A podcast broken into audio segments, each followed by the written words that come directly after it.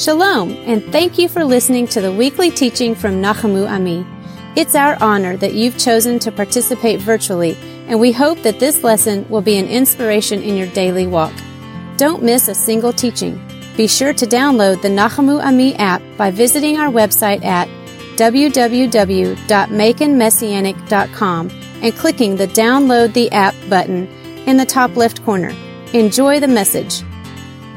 So these are as I, I am always most uncomfortable as I always I say this every time sooner or later I should stop. I like to have a clear crystal clear outline of how we're what we're going to talk about and how it all looks. And so when God tells me you're not going to have a crystal clear outline, you're just going to talk, that could go way off when I get to start talking. So, we're relying on the Ruach HaKodesh today to share some things. We are going to get back to Hebrews. We, when we do that, we'll be talking about Melchizedek, the king of righteousness, the king of Shalem, and the Melchizedek priesthood. However, as you know, um, I just returned from a little trek, literally, literally across the world. Um, and so, uh, Shabbat Shalom and good day, mate. That's about all I brought home in terms of the ability to talk like an Australian. I listen to their accents. I just, I, I love foreign accents, but I love English and Australian accents in particular. And there was the little girl, one of the Craig Heppelwhite, who is the, the Australian kind of Torah Club director, his little daughter, her name was Dominique. She had the strongest Australian accent, but this little kid worked incessantly to make sure that that conference was, was amazing. Like, I, I have not seen a 10 year old do what this kid did, and she did it with such unbelievable joy. So I just had the pleasure of hearing a lot of Australians and South Africans and Indonesians and just all kinds of people. And it was amazing. And, you know, I thought, so I come back and, you know, going to share this little bit of, if, if I'm going to go across the world and do something for the kingdom of God, I thought you probably should, should know something about it. You know, what, what's going on? Then, then I thought to myself, but if I was sitting in their chairs, would I actually care? Like, that's, that's your thing. You're doing that. I don't really care. How does that affect me? Well, what I want to tell you today is that it does affect you. It affects us all because there is a major and big thing happening in the world around us. Some great things and some horrible things. And we need to be prepared for both of them. And so, this, this, this matters to you and the season and the future and the coming kingdom and everything is relevant. And so, I wanted to just, we're coming into this, we're coming into the holiday of Shavuot, the giving of the Torah, the giving of the Ruach HaKodesh, and we sang, Ki mitzion tetze Torah. The Torah must go out of Zion. So I wanted to share with you just a few of the people I met and the, the impact that happened, but I want to make it relevant for you. And in the beginning, I can't do that. I just have to share some stories with you, but most people like stories. So we were flying over. Uh, Ryan Lambert and I went. Ryan, a rabbi in Atlanta, where the prices are headed next to celebrate Shavuot. Um, we flew over, and, and amazingly and interestingly, in a plane of 350 people, there were Ryan and I, and on the way over, a Jewish lady sitting in our row who we got to talk about, you know, what we do. On the way back, in a plane of 336 people, there was an 80 year old Jewish lady sitting in our row of three. Husband was a Holocaust survivor. She asked us, What do you do?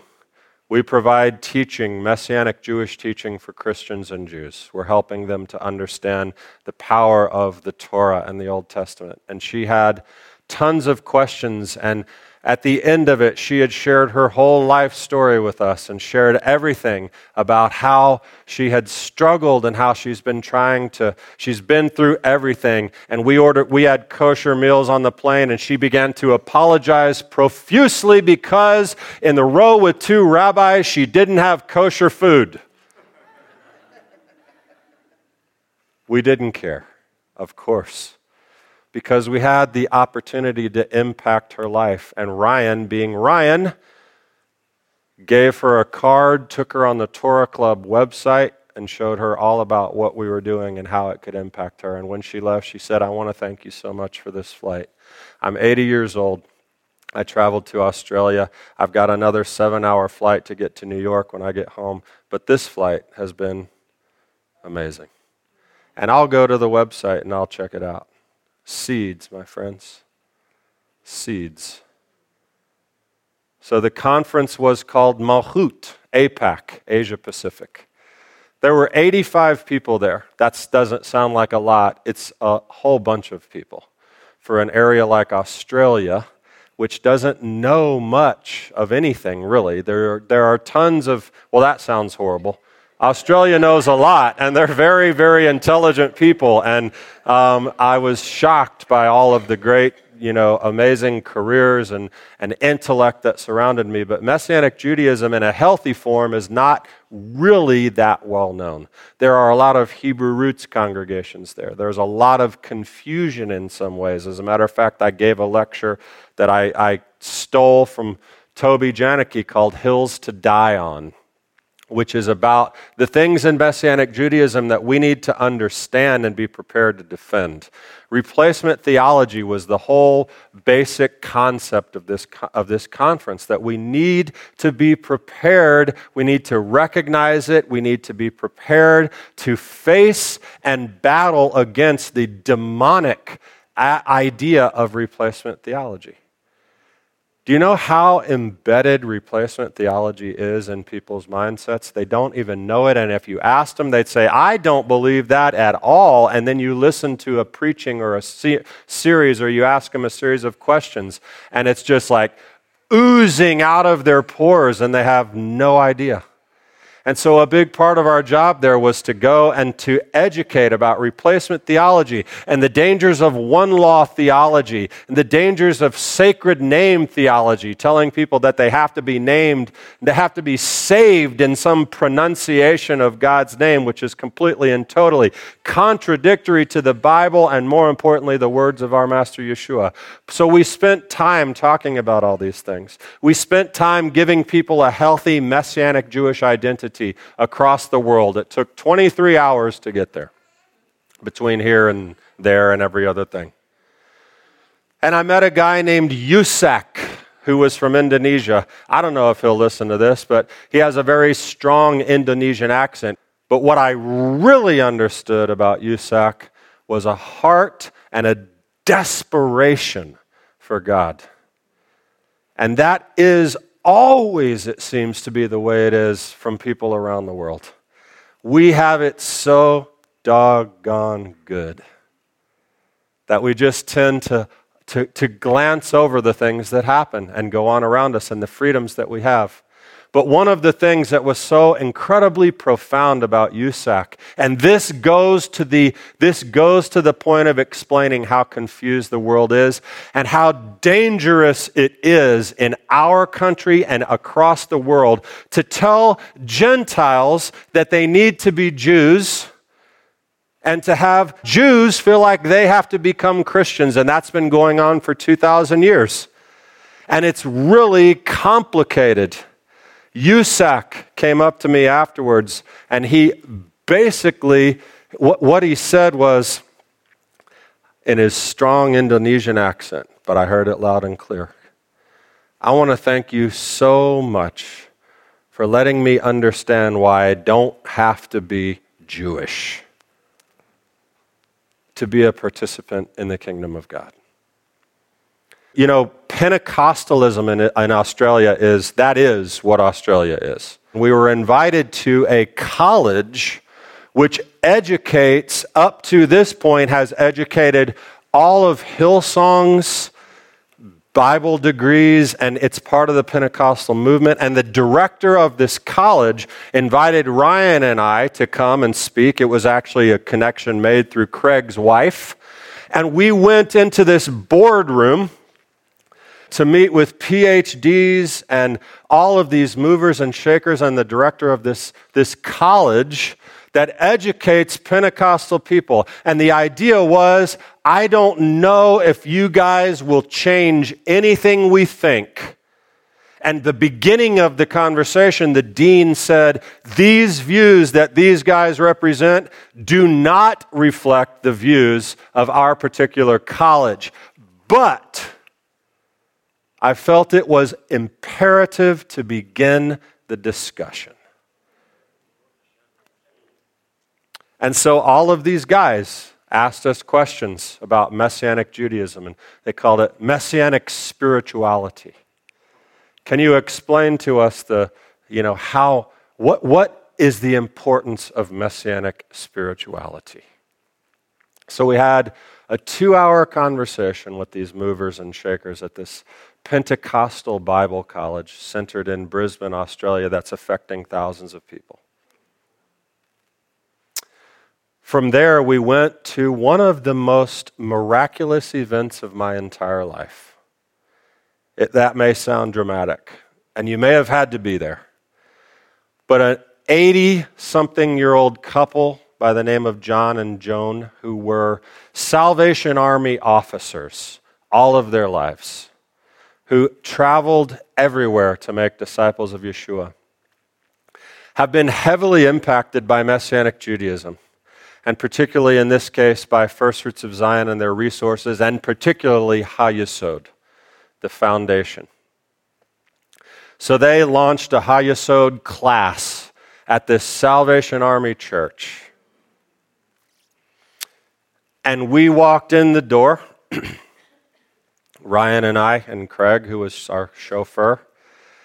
And the whole room lit up with joy, smiles, and they just stood up and clapped for us when we walked in. It was so incredibly humbling. 85 year old people, special needs people, 90 year old people in this room so incredibly engaged with God through messianic Jewish teaching that they rose to their feet to say thank you for what you've brought and thank you for being here. 85 year old lady who stood up and said, I so much wish I would have known about this so long ago. It would have changed my life forever. And my message to her was be thankful that you know now, because for such a time as this. And we shared with them for just a little while, but the joy and the presence of the Spirit of God in that room was unbelievable. We met with a pastor who had left a church that he had built over the years, thousands of people, I think, in this church, and he retired. Why? because he wanted to make a difference for Israel. So he gave that up and walked away from it, and, and now works in Brisbane helping to, to, to raise money for Jews to make Aliyah. So he gave up his everything to do that. And God's blessing him. And his son was there, who gave a um, started a church two and a half months ago. Young guy, passionate guy, really nice, really intelligent, named Kyle. Two and a half months, he's got 200 people in his church. That's not bad. We've been here for 10 years. so we had lunch. And then I was in the airport flying home from Brisbane, and I got this email from Kyle, and I just wanted to read it to you because I want you to understand all of this is working toward a point. Hopefully. He said, um, Thank you so much for spending time with us over the weekend. I know how valuable you know the message that you bring is, but now I do too. And then he says how critical it was. And he talks about, he says it was critical for broad mission clarity. The message was critical, the message of replacement theology and combating it. But here's what he says personal mission clarity. A guy, probably in his 20s, I'm not sure, who's just really starting and had this to say about his future. I now know for the first time in my life a fuller picture as to what I am called for, for as to what I am called for. I know that God has spoken to me previously about starting a church and not having full clarity on what that even was, and even in receiving the name kingdom for our community. I wasn't sure why. Now I am. I have clarity of identity, clarity of purpose, and a pathway to see that come to fruition. I believe that God has spoken to me previously about preparing the nations for the return of Yeshua. And I was always confused as to how that would take place. How arrogant our Western Gentile thinking had become. To conclude on that thought, thank you for your time. It was so valuable for us, for our community, and for our nation. And that's powerful. So he and his dad. We were hosted by a church there, and the pastor named Tony was a remarkable man who, the three days after his mother was diagnosed with lung cancer, his father died unexpectedly. This was all in the last two months. And yet, he had the joy of the Lord and was so incredibly thankful and honored that what was going to happen in Australia was going to happen in his church. The day after the conference, he hosted a team of all of his leaders, and his question was Tell me what you, tell me if you believe in replacement theology. To which they all said no. And then he asked them some questions, to which every one of their questions said, Yes, we do. And Tony's response to me when he told that story is, I now know the work that we have to do, and I'm ready to start. So he's launching into a, a, a, a vision and a mission and a purpose to battle replacement theology in Australia. An 87 year old man who had more insight about messianic Jewish things than he was a total Christian. Uh, totally but asked me questions and then would answer his own questions with better answers that I could give. So I just said,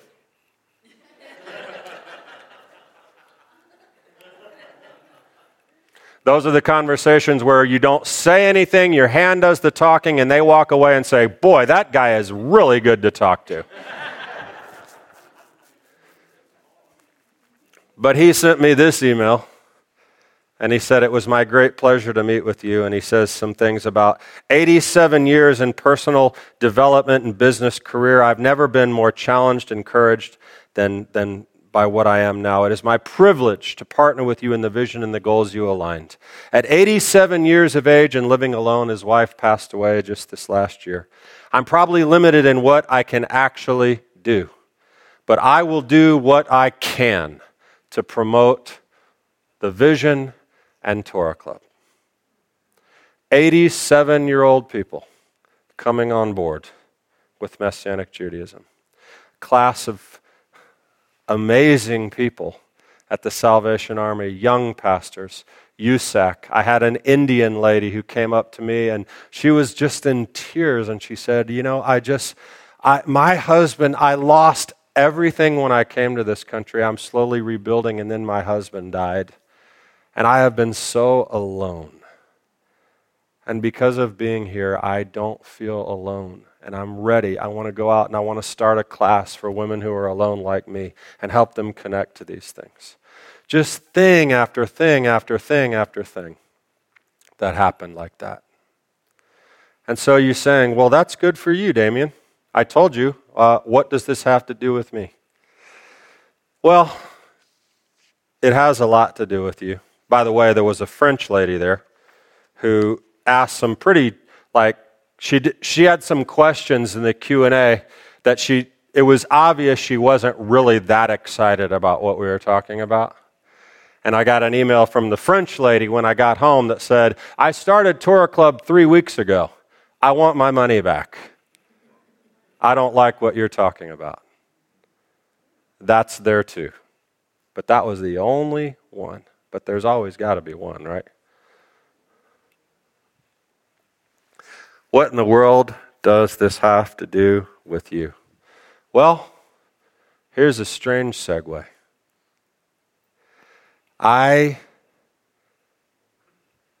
came home and Kelly told me Elvis is very sick. Elvis is our Shih Tzu. He's our 11 year old Shih Tzu, and she said he's really sick.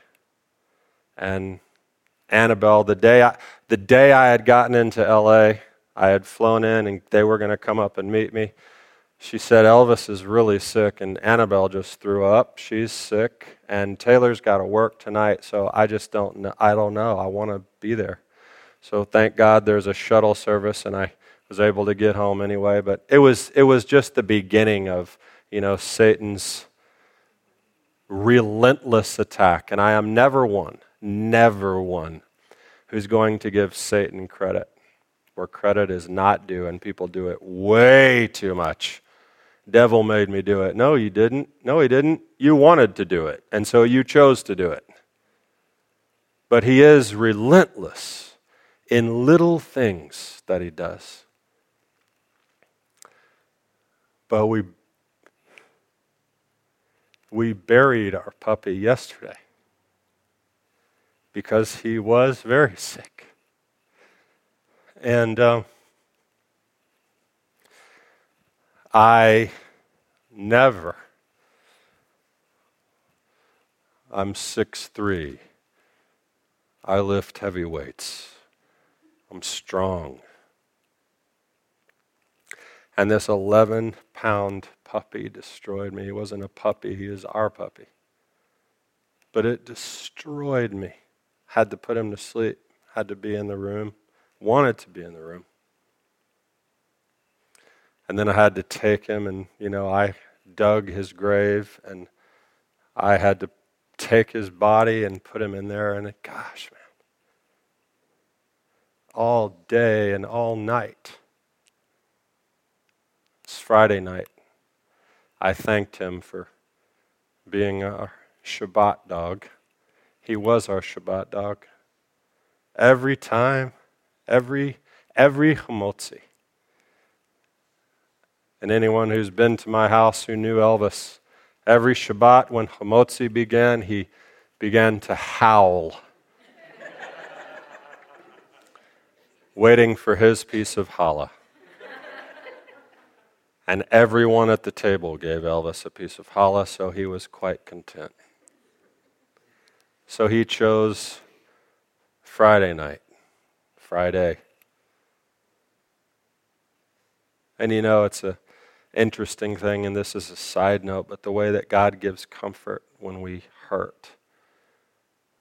Out by the sign um, is Kelly's dad's ashes are actually there's a little memorial plaque by the sign because Roger Miller loved this place, loved it. And so Barbara, Kelly's mom, wanted to have his him be always kind of obviously he's not here, but and I was pulling in and, and I, you know, realized that God gave me a vision. Roger loved Elvis too, very much.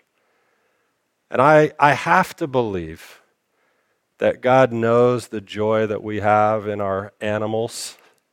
And it's the movie called All Dogs Go to Heaven. You know, it's kind of a funny segue for a Shabbat, but I just have to believe that even in God's love for us. And so what I saw was just the vision. Because I brought Elvis here and I buried him in our woods because I wanted to just have him around, even though he's not around. But I had this vision of Elvis breaking into glory. and Roger was there. Every time Roger came, Elvis would also howl because he knew Roger was going to give him a treat, hang out, and play with him. So I just knew that's what was happening yesterday. But what in the world does that have to do with anything? Well, more personal story. We sold our house and we moved. We had this big plan where we were going to sell our house and move into another particular house. And we sold our house, but that house fell through the other one. So we now live in an apartment, and that's always fun. But, you know, Elvis was part of our house on Castlegate. That was where we lived for 16 years. All our kids grew up there. That also was incredibly depressing to leave that behind. And, and, and I wanted to, you know, I thought, well, gosh, it would have been better to, for Elvis to die on Castlegate. No, it's just the way it is. Everything that happened, even in this, even in this tragedy, it's not a tragedy, it's death. It's life and death, but it's the way it is. But even in it, God reveals something to me. He helped me see something through the tears and through the, the, the Castlegate disaster. And often the things that we need to see are seen through tears. Have you noticed that? It's just the way life works. But he helped me see something coming home from Australia and all those things that I just told you, and then coming into this disaster and saying goodbye to my dog and all this. What he helped me see is that's the end of a particular chapter. And we have a book of life that is our life. And there are many chapters within it. And they come to a close. And Elvis and Castlegate were synonymous. And so Elvis left because he is no longer the master of Castlegate.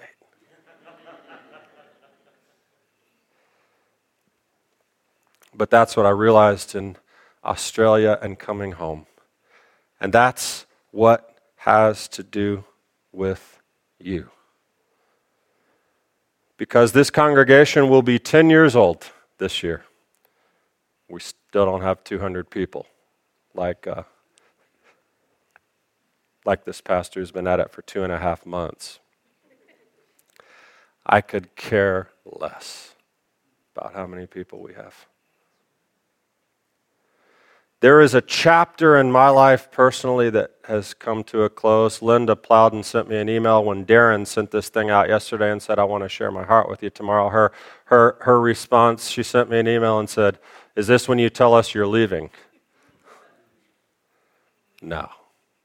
It's not when I tell you I'm leaving. We bought another house. We're not going anywhere. But a particular chapter closed and it's always hard when that happens, unless there's something to go to.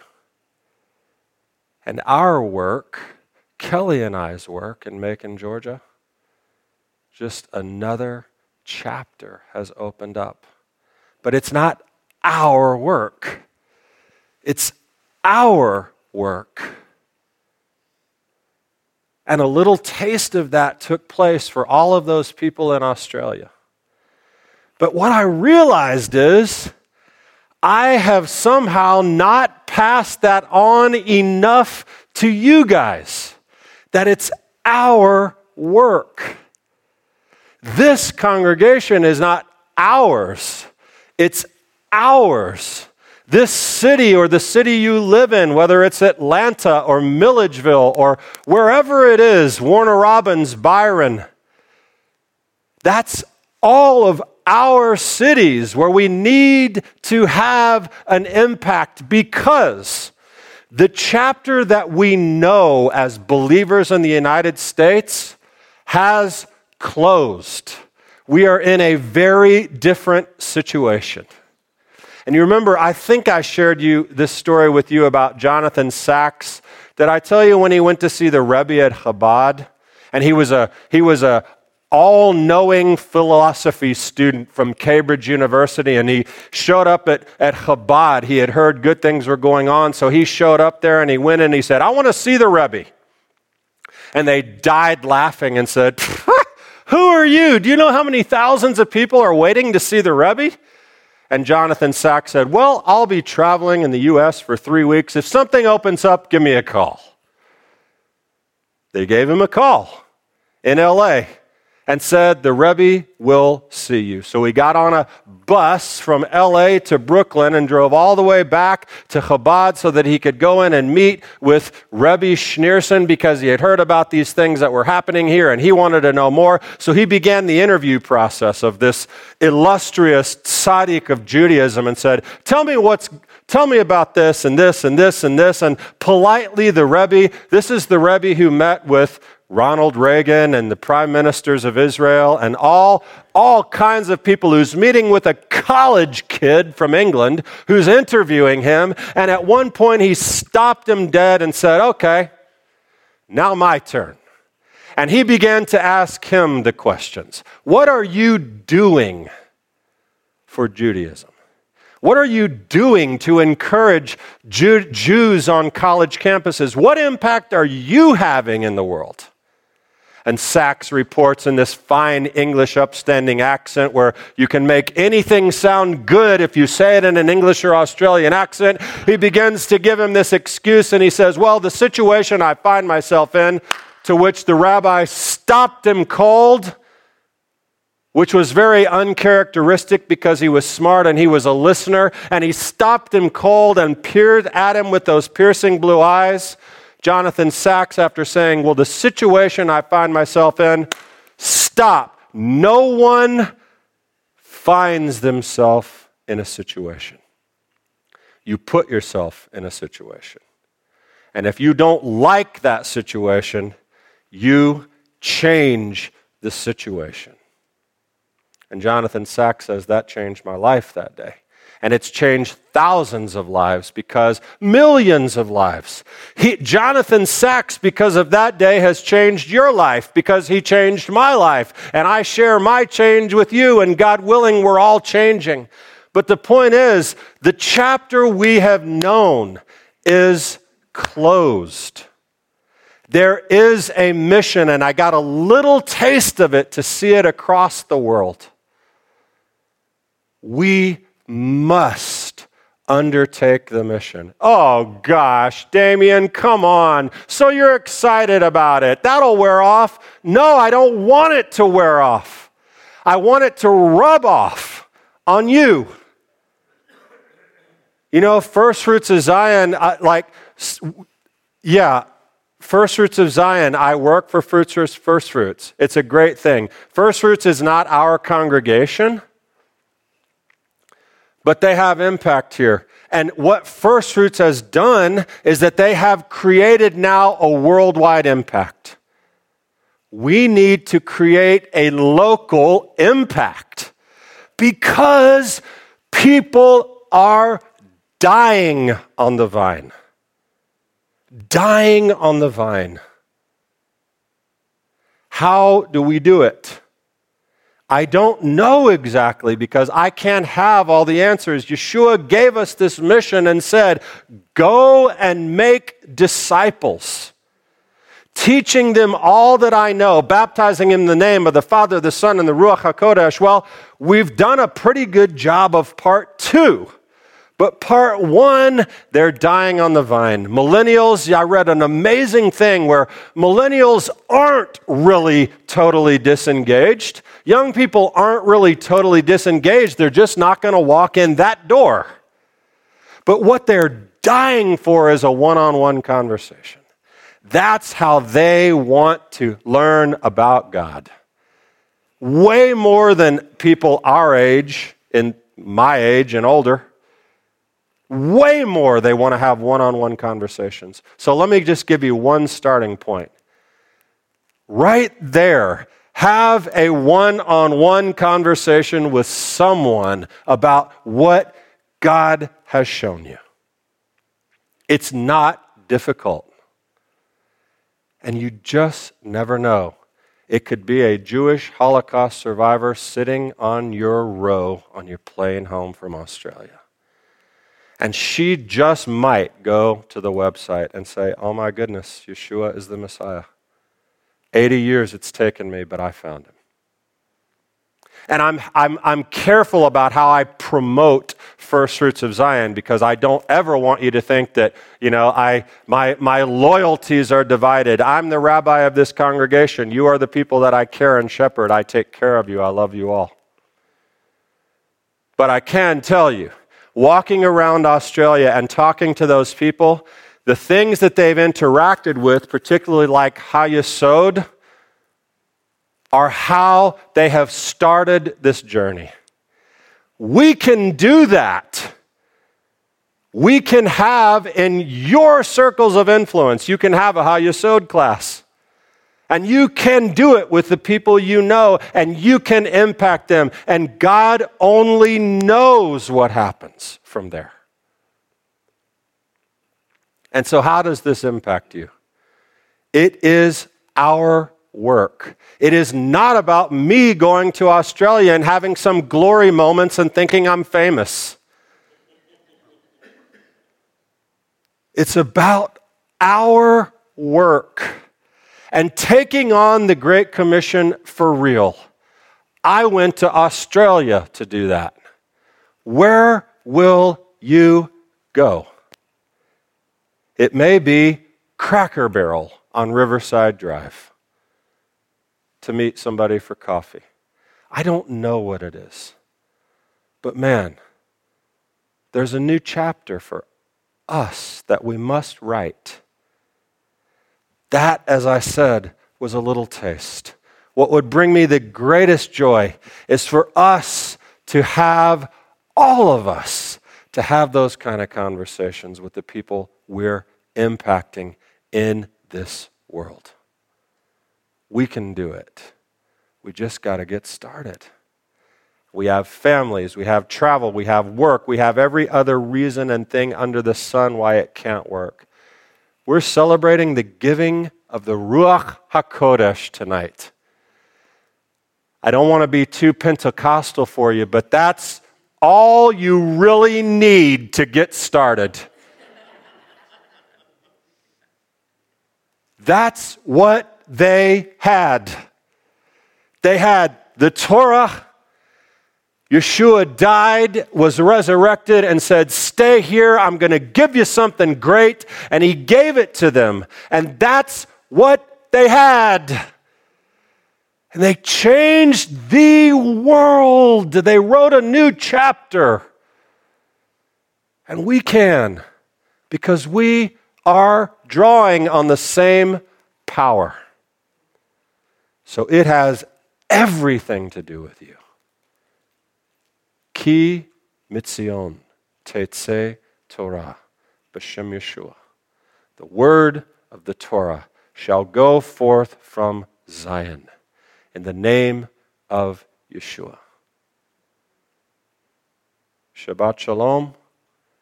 Good day, mates. We hope you enjoyed the weekly teaching We'd love to hear from you with a comment, a prayer request, or questions you might have. We believe the mission and message of Messianic Judaism is something the world needs now. If you enjoy these teachings, would you consider financially supporting the work of Nachamu Ami by visiting our website at www.makenmessianic.com and clicking the Give Online button in the upper right corner. Thank you again for listening.